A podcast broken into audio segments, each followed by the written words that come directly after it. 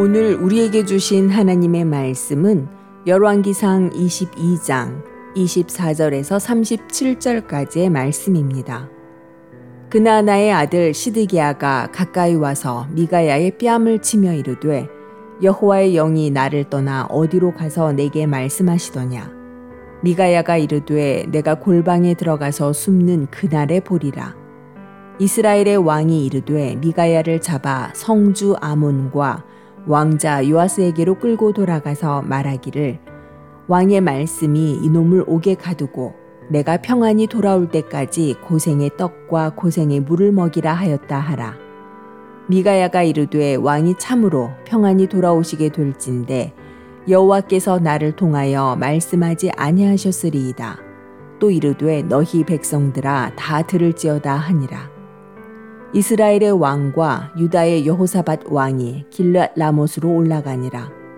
이스라엘의 왕이 여호사밧에게 이르되 나는 변장하고 전쟁터로 들어가려 하노니 당신은 왕복을 입으소서 하고 이스라엘의 왕이 변장하고 전쟁터로 들어가니라. 아람 왕이 그의 병거의 지휘관 32명에게 명령하여 이르기를 너희는 작은 자나 큰 자와 더불어 싸우지 말고 오직 이스라엘 왕과 싸우라 한지라. 병거의 지휘관들이 여호사밧을 보고 그들이 이르되 이가 틀림없이 이스라엘의 왕이라 하고 돌이켜 그와 싸우려 한즉 여호사밧이 소리를 지르는지라. 병거의 지휘관들이 그가 이스라엘의 왕이 아님을 보고 쫓기를 그치고 돌이켰더라. 한 사람이 무심코 활을 당겨 이스라엘 왕의 갑옷 솔기를 마친지라 왕이 그 병거 모는 자에게 이르되 내가 부상하였으니 내 손을 돌려 내가 전쟁터에서 나가게 하라 하였으나 이날의 전쟁이 맹렬하였으므로 왕이 병거 가운데에 붙들려 서서 아람 사람을 막다가 저녁에 이르러 죽었는데 상처의 피가 흘러 병거 바닥에 고였더라. 해가 진녘에 진중에서 외치는 소리가 있어 이르되 각기 성읍으로 또는 각기 본향으로 가라 하더라. 왕이 이미 죽음에 그의 시체를 메어 사마리아에 이르러 왕을 사마리아에 장사하니라. 아멘.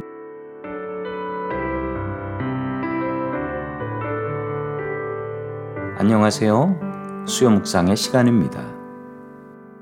시리아와 전쟁을 앞둔 아합 왕은 미가야의 선지자의 예언을 듣고 화를 냅니다. 미가야는 패전을 예언했기 때문이지요. 화가 난 아합은 미가야를 감옥에 가둬버립니다. 그리고 전쟁터에 나가게 되는데 아합은 아무래도 하나님의 말씀이 마음에 걸렸습니다. 아합은 변장을 하고 전쟁터에 나가기로 하지요. 북이스라엘의 아합 왕은 자신의 딸을 남유다의 여호사밧의 며느리로 보냈습니다. 이 둘은 사돈 관계였던 것이죠. 그런데 사돈인 여호사밧에게 왕복을 입고 전쟁터에 나가라고 하고 자신은 평민의 옷으로 변장하고 나가겠다라는 것입니다. 참 대단한 사돈입니다.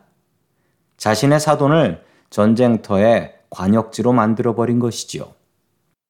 아합은 이렇게 하면 전쟁에서 질 수는 있지만 절대로 죽지는 않을 것이다 라고 계획했던 것입니다.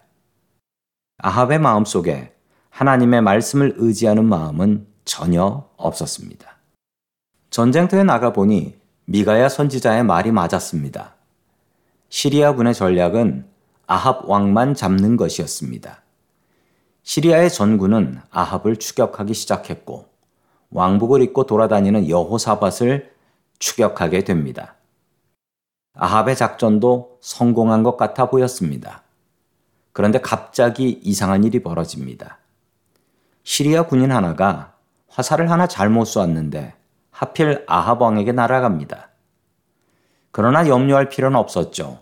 아합 왕은 화살을 막을 수 있는 갑옷을 입고 있었으니까요. 그런데 이게 웬일입니까? 그 화살이 정확히 아합 왕의 갑옷과 갑옷 사이의 연결부에 맞고 아합 왕의 동맥을 뚫어버렸습니다. 아합 왕은 과다출혈로 사망하게 되지요. 이게 우연일까요? 아합의 생각은 아주 합리적이었습니다. 그러나 완벽하지 않았습니다.